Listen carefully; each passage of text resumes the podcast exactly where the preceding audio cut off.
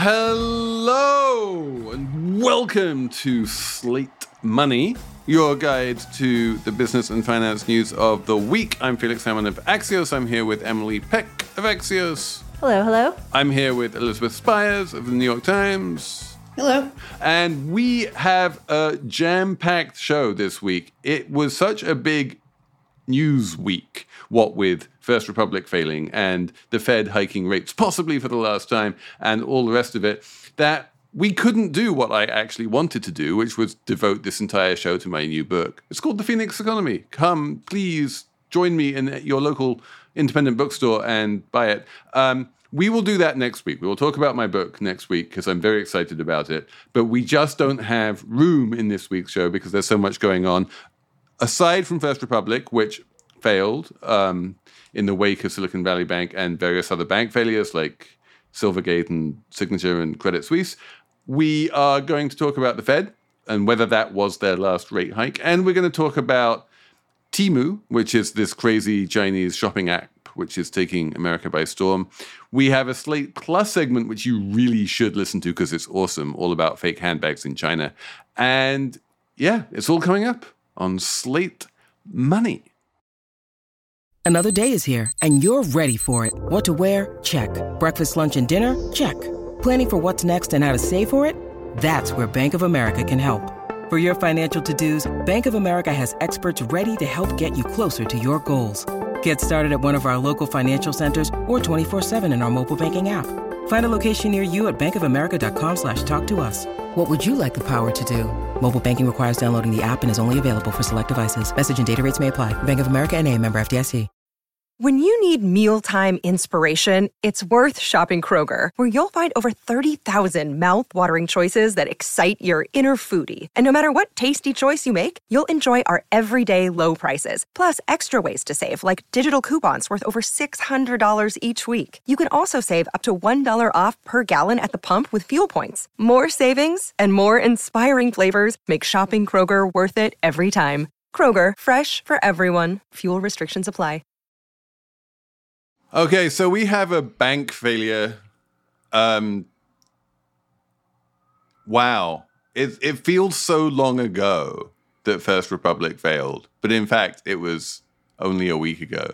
Less than a week ago. It happened at 4:30 in the morning on Monday morning, which is never a good sign, really, when something takes that long.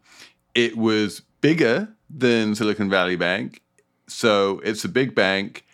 And Emily, is this clearly a sign that the banking crisis was not contained and that Silicon Valley Bank was not some kind of an outlier and that other banks can fall victim to the same forces that brought down Silicon Valley Bank?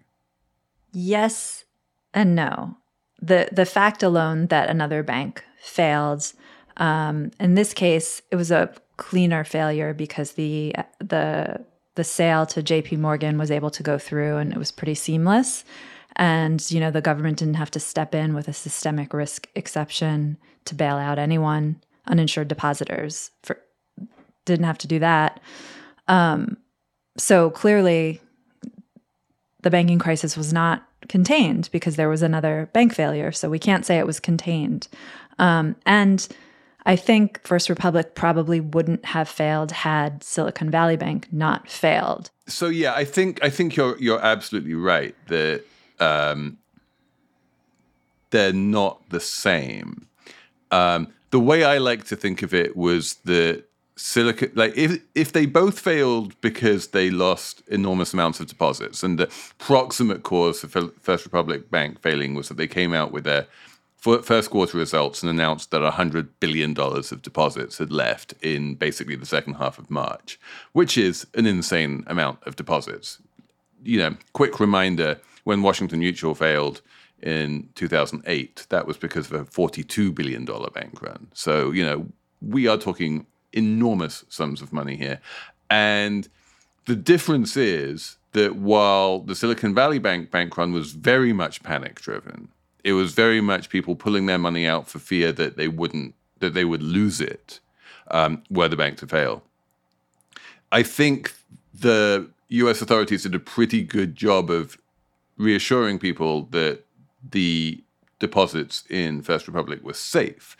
In the first case of First Republic, it wasn't so much a feared, panic-driven run as a greed-driven run. And the amounts of interest that First Republic could afford to pay on deposits were just simply not enough to be able to retain those deposits.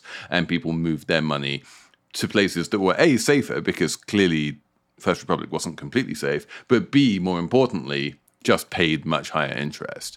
And that was enough to really sort of hold First Republic below the waterline. Yeah, I also think there are a couple other factors too, you know, because the SVB run had already happened and some of it was precipitated by, at least according to the government's report, SVB's internal analysis over accounting or overestimating the extent to which their deposits were sticky. And, you know, you've talked a lot about consumer banking really being predicated on the idea that people don't really move their accounts very much because it's difficult in the U.S.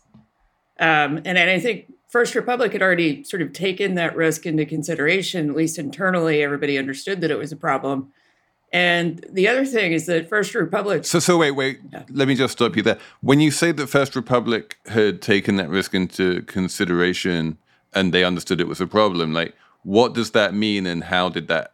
I think when SVB failed, they knew immediately that it was going to be a risk for them too, because their deposit base is not totally dissimilar to SVB. There's a lot of overlap. You know, if you look at the early stage companies and entrepreneurs who were getting mortgages from SVB, a lot of them also had accounts at First Republic, and they moved to First Republic when the bank run happened with SVB. So I think... you know, they knew that it was a risk after SVB collapsed. And then that's... Right, but knowing that it's a risk doesn't help you, right? Well, I think it helps you prepare. You prepare for the inevitability in the way that SVB really seems to have not done that. Yeah, I'm not sure. I don't think any bank could really prepare for a bank run of this magnitude. Really, the thing that allowed First Republic to withstand $100 billion of deposit flight was not any kind of preparation that they did internally. It was the Federal Reserve throwing the discount window wide open and basically lending unlimited amounts of money to banks to cover deposit flight at the discount window. And as we saw, First Republic took full advantage of that and had massive debts to the Fed and to the Federal Home Loan Banks when it failed, all of which were repaid. To Emily's point, there's a really interesting little quirky difference between SVB and First Republic, which was that in SVB's case, the FDIC and the Treasury declared the systemic risk exception that would allow the FDIC to insure all deposits rather than just deposits under $250,000. In the First Republic case, they didn't declare the systemic risk exception, and yet all deposits remained safe because JP Morgan assumed all of those liabilities. You know, all of those deposits are now at JP Morgan, and they're perfectly safe because they're at JP Morgan. And everyone's sort of patting themselves on the back for saying, like, we didn't need to invoke this systemic risk exception. But there's this weird thing here going on, which is that the FDIC is still losing $13 billion, right? And you're like, if JP Morgan hadn't been arm twisted into keeping all of those liabilities, those uninsured deposits, then the FDIC wouldn't have lost $13 billion. $13 billion, by coincidence, is roughly the amount of uninsured deposits that were left at First Republic. So it's a kind of insurance of the uninsured deposits, even if technically it isn't. Right. And I mean, and then you could argue, so the FDIC is obligated to sort of do the cheapest, the deal that has the least cost to it. That's like the law. It's a little bit, it's not. That's the law. I mean... Yeah, so it's called like the least cost basis or something. The FDIC is meant to do that, but it can be blocked by the OCC. And the OCC made the decision not to block it, right? The OCC is the agency that basically says too big to fail banks are already too big and they can't grow by acquisition, right? And so they're the agency that historically would always block any merger between JP Morgan and anyone else.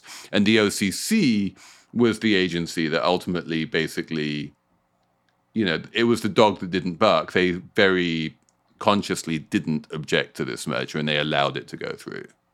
It's my understanding that there is an exception built into the rule that big banks can't get bigger if the bank they're trying to acquire is insolvent. There's an inherent tension there between, you know, the regulators, the banking regulators need to maintain financial stability throughout the system, and then antitrust regulators need to, you know, keep the banks at a certain size. So, but in this case... In this case, the amount by which JP Morgan grew was pretty tiny, right? Like they went from, you know, whatever it was, $3.4 trillion of assets to $3.5 trillion of assets or something like that, right? It's not like going to make it's not really moving the needle in terms of the size of JP Morgan, because JP Morgan is so unimaginably enormous. And also because First Republic had shrunk quite a bit before it failed. But that's what I wanted to talk about a little more, maybe, Felix, because it's interesting. That, so they saw $100 billion leave the bank kind of slowly relative to what happened with Silicon Valley Bank before it failed. $100 billion were taken out. And you're saying it's because people sort of woke up and realized they could get better interest rates elsewhere. But I think it was also because people saw what happened with Silicon Valley Bank and they were like, I don't really want to stick around here and I could get better interest rates elsewhere. Let's go. Like it was more of a slow moving thing than a bank run. It was pretty fast, but it wasn't a run. It wasn't like a rush for the exits, everyone trying to get out before it closed necessarily. Mm-hmm. Like as a First Republic customer, I can tell you that like nothing has changed. And I think that was entirely foreseeable that nothing has changed, nothing would change. In the case of Silicon Valley Bank, as Elizabeth can attest, as an SVB customer, like nothing has changed there either, right? There's nothing to worry about from a consumer perspective in terms of having your bank fail and having it get taken over by someone else. Elizabeth is now a customer of First Citizens Bank.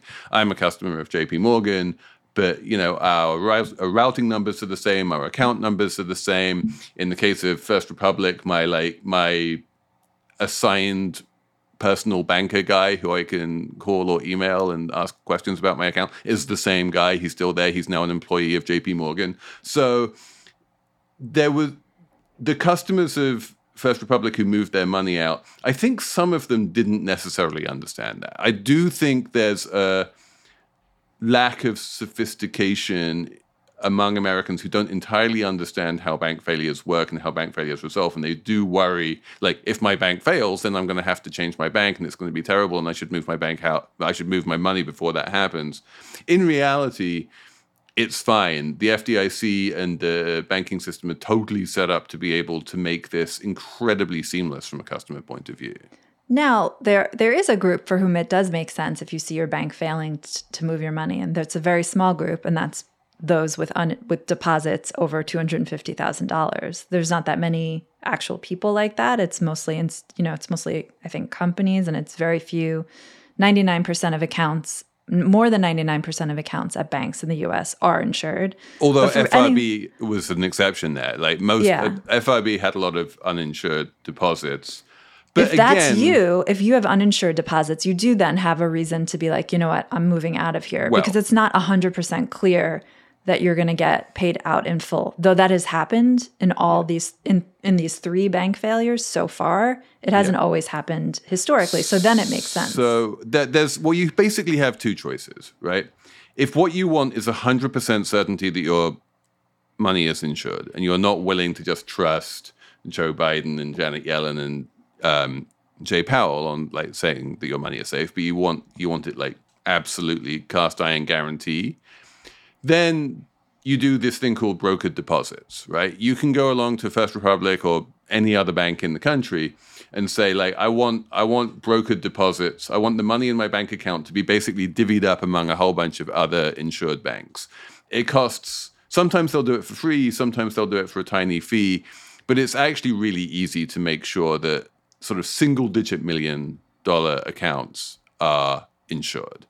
That is a product that exists. It is sold basically by the private sector. The banks have worked it out between them, and it works pretty well. So yeah, you have the choice. You can either just say, can you please broker my deposit so I'm fully insured? Or you can do what you said, which is just pull your money out entirely and move it somewhere else. And that feels a bit more panicky, especially if you have, happy vibes with your bank, which, the net promoter scores for First Republic were off the charts. Right. I guess there are two other things I wanted to bring up in this conversation. One is does this crisis actually matter to real people and to the economy overall? I mean, it definitely matters to the stocks of these banks that have fallen a lot and to anyone who holds the stocks of the banks. Okay. But more broadly, we just got a jobs report on Friday that was great. I don't know. Does it matter? It speaks to confidence in the overall banking system, especially when you see the markets react the way that they have to PacWest and Western Alliance. But I don't know that, where are most consumer accounts concentrated in more large banks or regionals? Large banks. Yeah. So probably to the average person, it doesn't matter that much unless they start to conflate these specific situations with the stability of the overall system. Well, again, as I say, for an average person, it really doesn't matter where you are, right? You don't have anything to worry about. You don't have to worry about losing your money. You don't have to worry about your bank failing, because even if your bank does fail, life goes on entirely normally, right? So for a normal person, no one has anything to worry about. From a systemic point of view, there are, I think, two things to worry about. One is just that the forces that brought down SVB and First Republic, which are basically high interest rates, and what they do to banks' net interest margins, are forces that have weakened the profitability of the banking sector as a whole.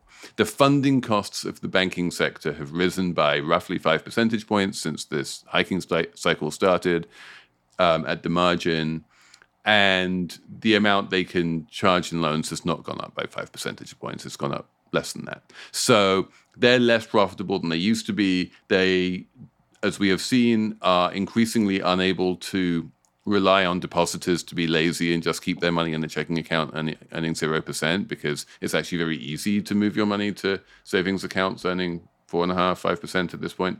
So the banking sector is going to make less money. When the banking sector is going to make less money, that means it's probably going to make fewer loans, and that's going to slow down the economy. That's going to be a headwind on the economy. And then the other thing, which Elizabeth touched on, is people really care about share prices these days. This is a post-pandemic phenomenon. We saw it in the meme stock winter of 2021. And there's so many headlines about look at this share price and look at that share price. For me, bank share prices are not incredibly interesting. But I have a reasonably strongly held belief. I'm not sure about this, but I believe it to be true that if Silicon Valley Bank and First Republic had been credit unions or not publicly traded, that they wouldn't have failed. That it was actually the proximate cause in both cases of the bank failure was the share price going down, and the share price causing that erosion of trust in the institution. And I do worry that people are over-extrapolating from volatile share prices, and that could be a problem. I also worry that the American Bankers Association and various other banky types are coming out and making noises about banning short sales of banks, which I think is a terrible idea. But that shows a degree of sort of panic in the banking system, which I think is indicative of something bigger and more dangerous happening. Yeah. I've been thinking about the bank stocks kind of a lot, because I think it's reasonable that those stock prices have fallen so much, because First Republic, its shares are now worth nothing. The shares got wiped out, right, when it failed. Yes, depositors came out okay, but investors did not. So if I'm an investor who invests in banks, I'm like, oh, these things aren't worth what I thought they were. Like, they're not as safe as I thought they were, et cetera. And so, of course, they're going to fall a lot. I don't know. First Republic would have failed, though. It wasn't just the stock price. It was the fact that it was a public company and had to come out and fess up and say that $100 billion. All banks need to file call reports every quarter, which will show what happens to their deposits, whether they're public or private, right? But the fact is that normal human beings don't pay attention to call reports. Right. Normal human beings do pay attention to share prices. Yes. Right. Share prices and announcements. When I wrote this op-ed saying that SVB's bank run was partly precipitated by some VCs getting panicky, you would be surprised how many supposedly sophisticated people in my Twitter feed were responding to me and saying, no, it's because the share price dropped.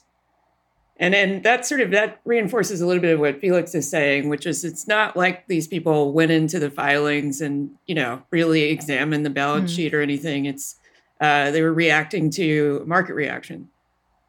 You could blame some of that on the business press, for the past decades. Yeah, it's all your fault, Emily. Well, not on me. Focusing so much on the stock market as the thermometer for everything, Yes. So we've been trained to think of the stock market as the thermometer for the economy and for reality. And so, of course, if you see these stocks going lower. And people have been socialized by politicians to believe that. Whenever you see Donald Trump getting up every day of his administration and pointing to the Dow as if it's the primary economic indicator that matters, when it's not really an indicator at all.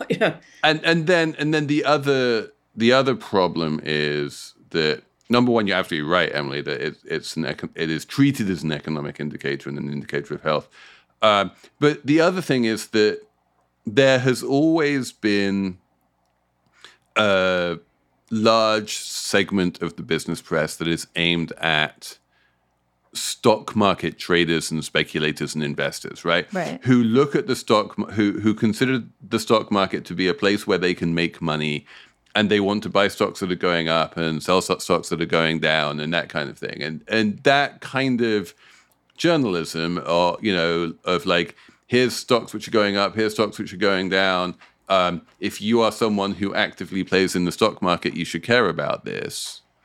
I find unbelievably boring and useless, and I would quite happily abolish it all. But the fact is that to a normal person, it's basically impossible to tell the difference between that kind of journalism and journalism about companies, which just happens to report on the share price.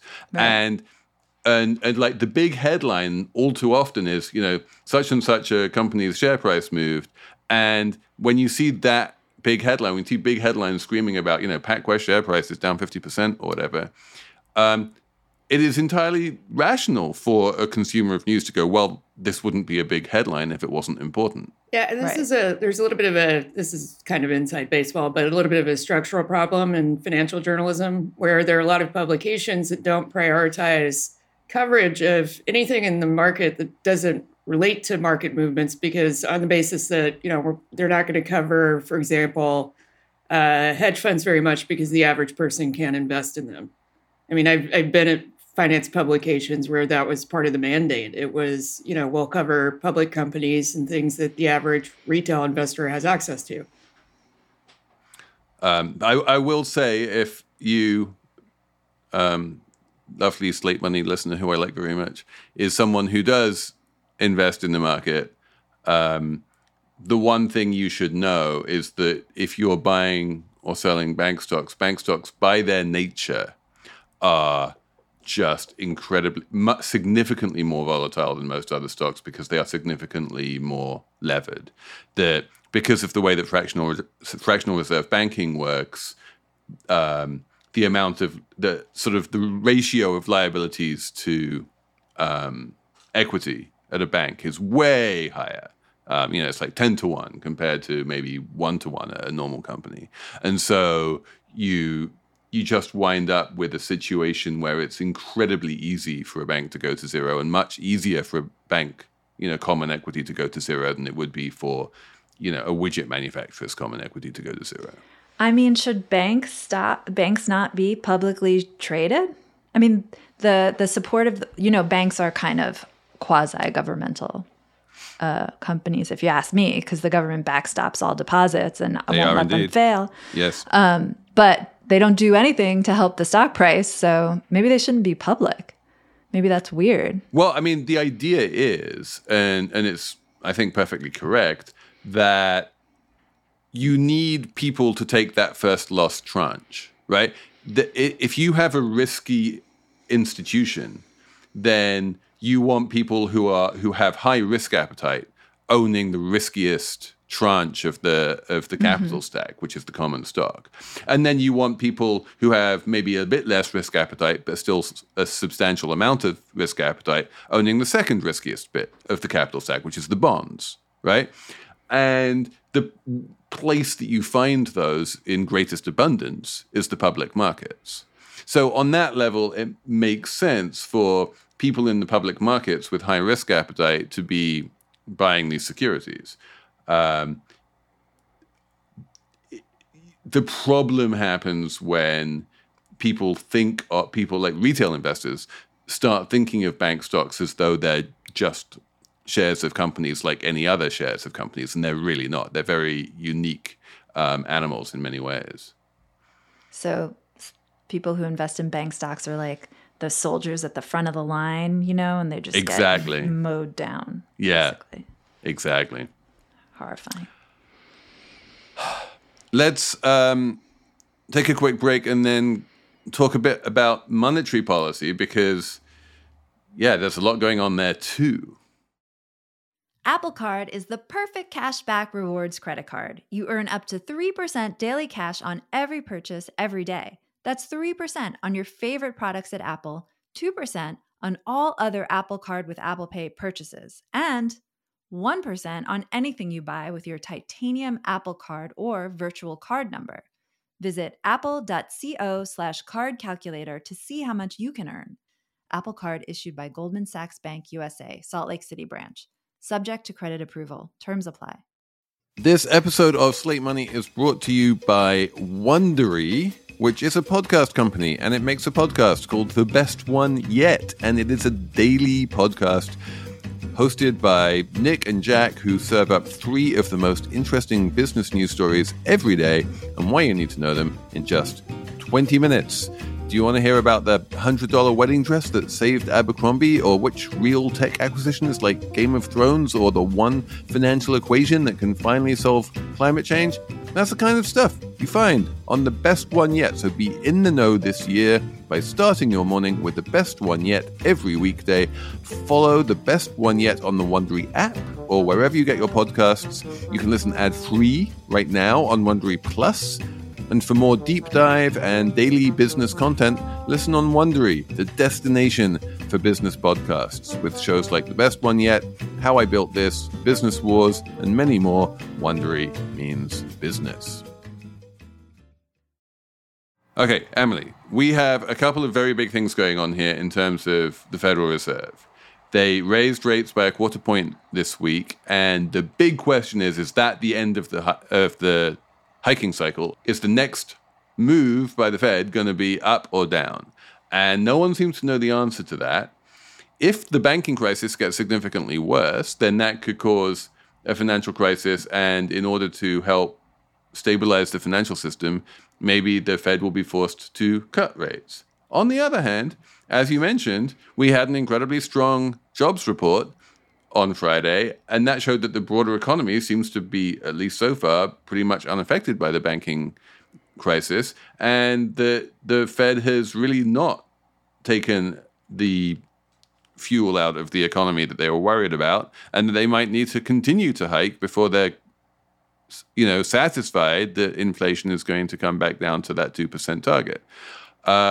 It's a kind of tough place for the Fed to be, but the good news for the Fed is that they have, a month and a half to wait and see what happens.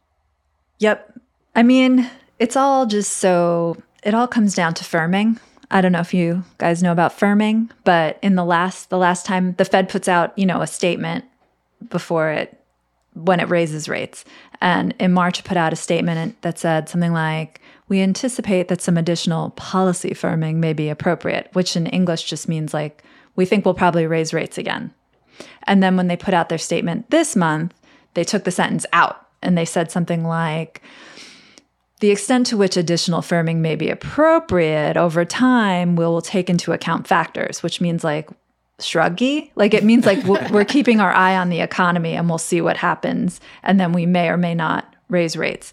And I'm not just making up that it's significant. Like Fed Chair Powell said in his press conference, he was like, you'll notice that sentence is gone. Like it's so bananas, right? Like just say in English what you mean. But anyway, it's fine. He just said firming. So, I mean, I don't think they know what's going to happen next month. But instead of saying we're in their way, we're definitely going to raise rates, they're saying, we're going to see what happens. So like, yeah, we're going to see what happens in the economy. And when the statement came out, the markets were basically pricing in a rate cut this year.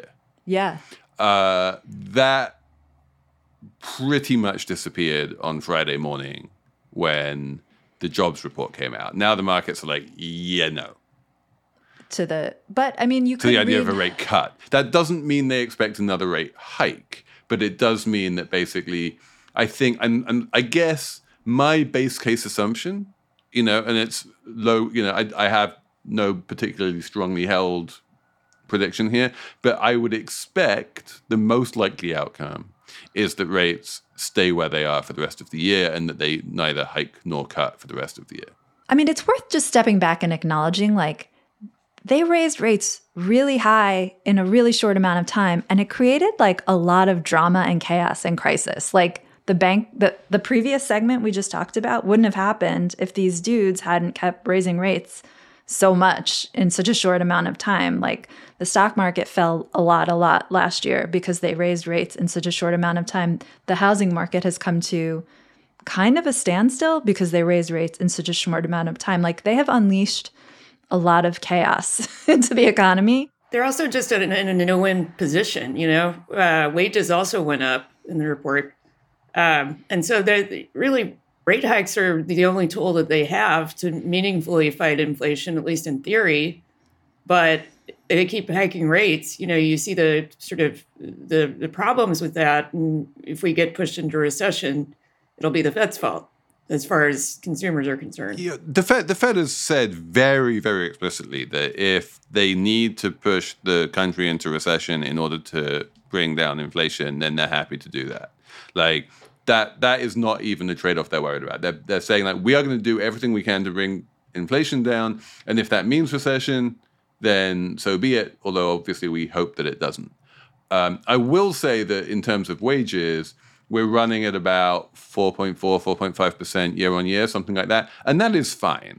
That is not inherently inflationary. That's where we were pre-pandemic. That, you know, we saw that kind of wage growth with, you know, below target inflation for many, many years. So I don't think that wages are at this point a major driver of inflation.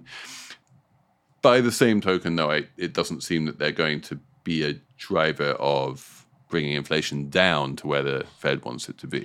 I mean, it's been really interesting to see how resilient the labor market has been to the rate hiking cycle. Like, unlike the stock market and the housing market, the things I just said, yeah, like the labor market's just kind of chugging along.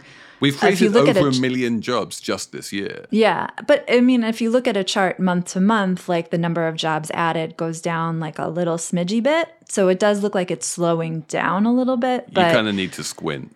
But yeah, but when they started hiking rates, everyone was like, oh my gosh, they're going to hike rates. Unemployment's going to really jump. And like progressive lawmakers are still out there saying this. Elizabeth Warren's like, you have to stop hiking rates because unemployment, blah, blah, blah. Meanwhile, black unemployment just hit 4.7%, which is an all-time low. The first time it's ever been below 5.5%. Right. And yeah.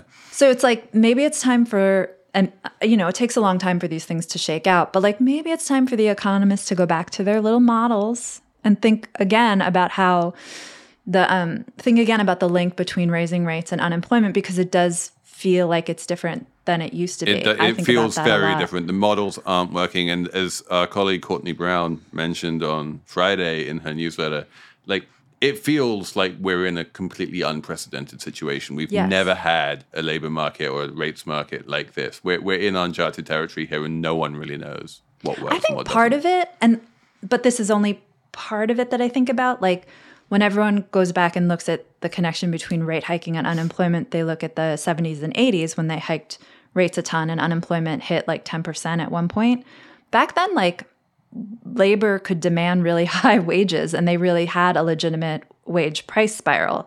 But now it's just labor isn't as strong as it was at that time. So I feel like that kind of helps keep things in check in a way that wasn't possible before. That's one of my crackpot theories. I like your crackpot theories. Keep them coming. Yeah. All right. Let's take another break and talk about Temu. Emily, what is Temu? I called it Tumi earlier. Like I cannot download this app because if I do, I know I will be just socially engineered into buying a massive amount of junk that I really, really do not need. And the only way I can avoid doing this is by not downloading the app. Therefore, I know nothing about this company. Brand-wise, Temu is sort of the opposite of Tumi, which is... Right, Tumi is the extremely expensive luggage, right? And this is extremely cheap luggage and everything else that you could possibly want. Yeah, so... Temu is this kind of like unhinged Chinese shopping app, essentially, where you open it up and they're selling you like just all kinds of random stuff, something to clean your earbuds, your AirPods with, really cheap off-brand AirPods. What did I see? I saw rugs. I saw those little things you put in your Crocs, those little gigus, I don't know what they're called. You can get like 100 of those for like 50 cents. Just like all the crap that's made in China you can get in this app. And I hope Patrick will play for listeners the Super Bowl commercial because that maybe give you a sense too. I feel like a billionaire. I'm shopping like a billionaire. I'm shopping like a billionaire. Let's go. Temu. I'm shopping like a billionaire. Shop like a billionaire. I love this. The idea being that everything is so cheap, you can buy whatever you like without it impacting your checking account to any visible degree, and you can just splurge. And I like that as a kind of aspirational. Like you can impulse buy a million things for the cost of a Starbucks coffee. Yeah, you can, and the shipping is relatively slow. We are talking about it takes like 2 or 3 weeks, but like exactly like at this point, you're buying a stuffed tardigrade for your 7-year-old. I'm like, does the 7-year-old care whether it arrives tomorrow or in 3 weeks? No, he does not. Am I right, Elizabeth? Are you buying that stuffed tardigrade? No, but I have to say, I just downloaded the app this morning. And the first thing I saw was, they have smaller vendors that are usually based in China directly selling things, was a vendor named John Maynard Keynes selling wraparound sunglasses for $3.67. Amazing. So the reason we're talking about this is because John Herman, who is amazing, wrote this really smart piece about it in New York Magazine.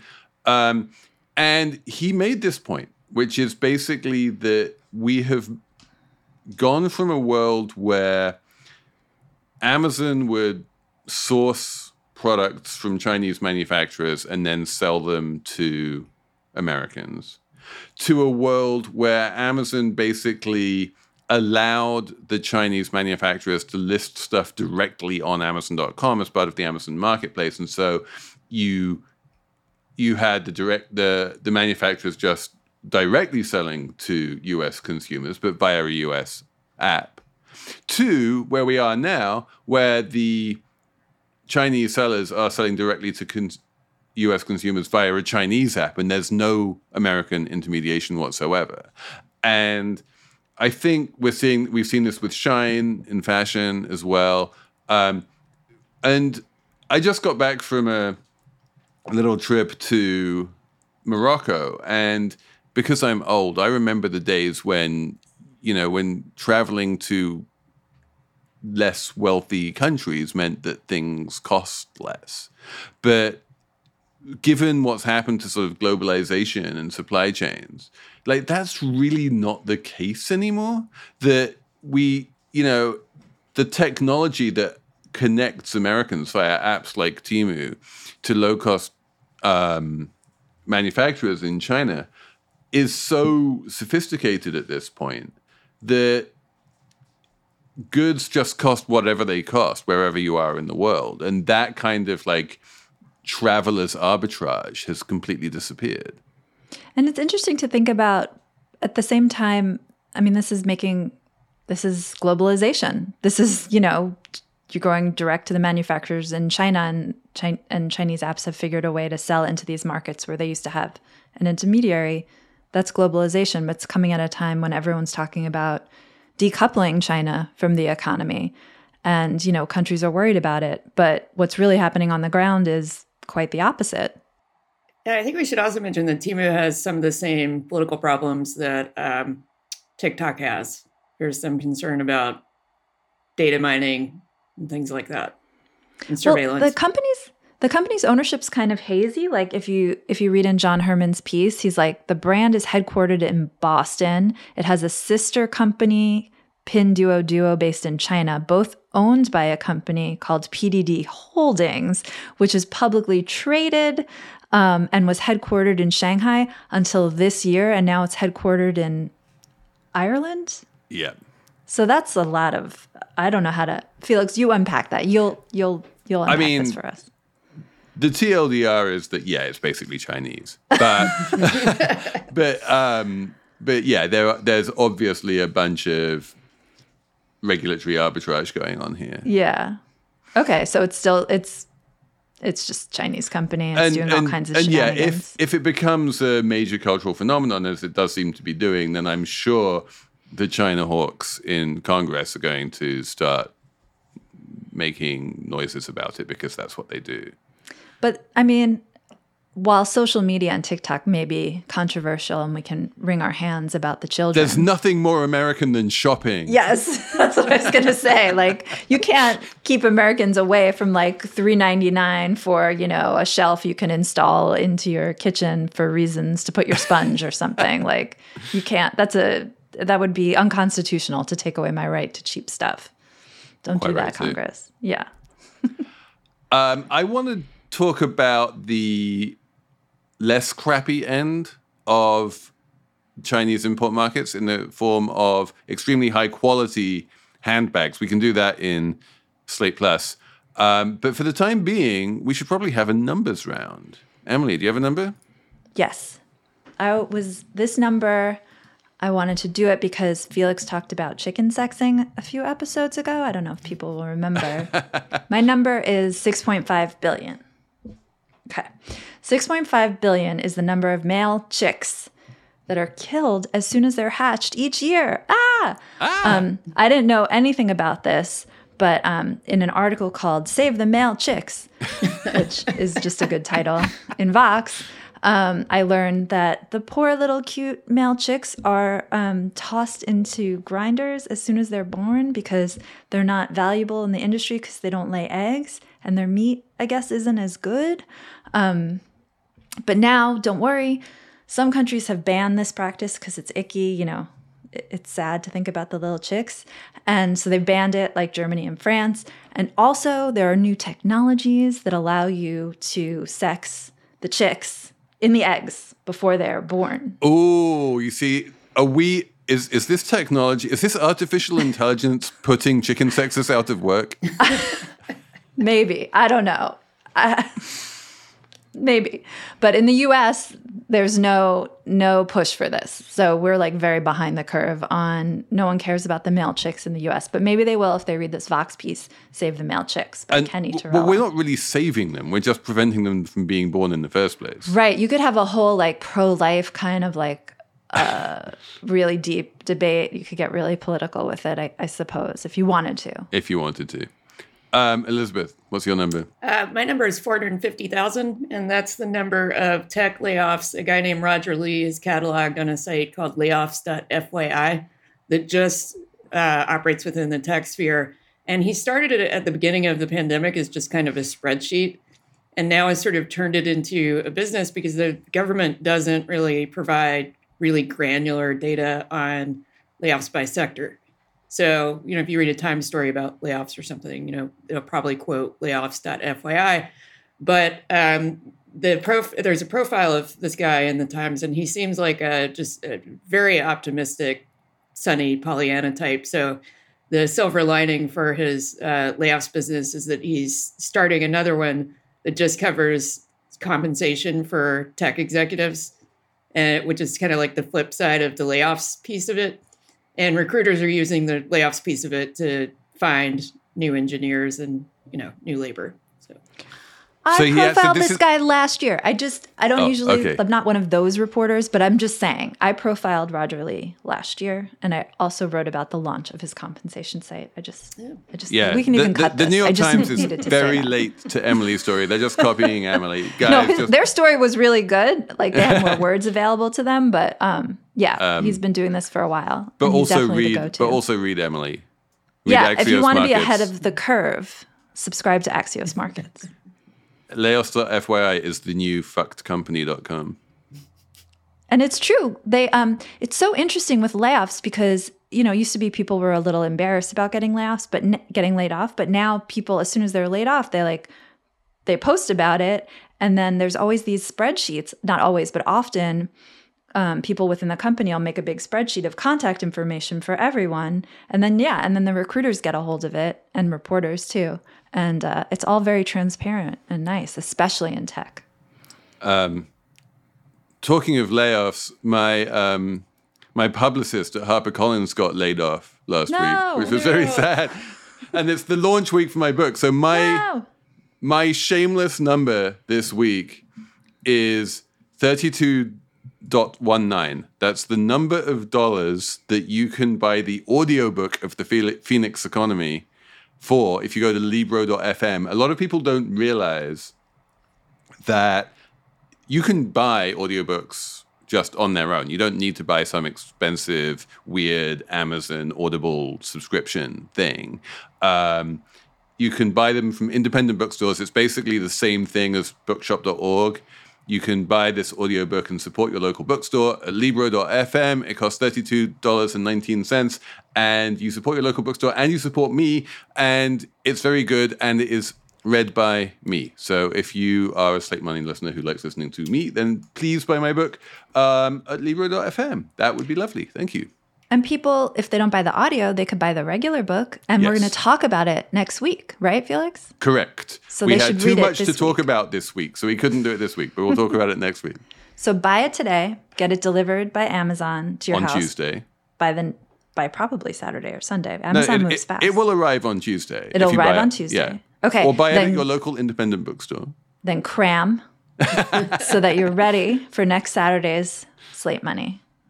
You'll have thoughts, and you can email Felix your questions ahead of the episode. Exactly. I have written a bunch of bits and pieces that you can read to prepare on Axios.com. If you just go to my author page, you'll see a bunch of those. And there's a piece in the Boston Globe, which is kind of excerpt as well, which you can read. And I think Airmail has an excerpt. Anyway, there's a few different places, but come back next week and we will talk about The Phoenix Economy in much greater detail. So until then, thanks for your emails. Let me know what you want me to talk about the book. And thank you to Patrick Fort for producing. And we'll be back on Monday with Slate Money Succession.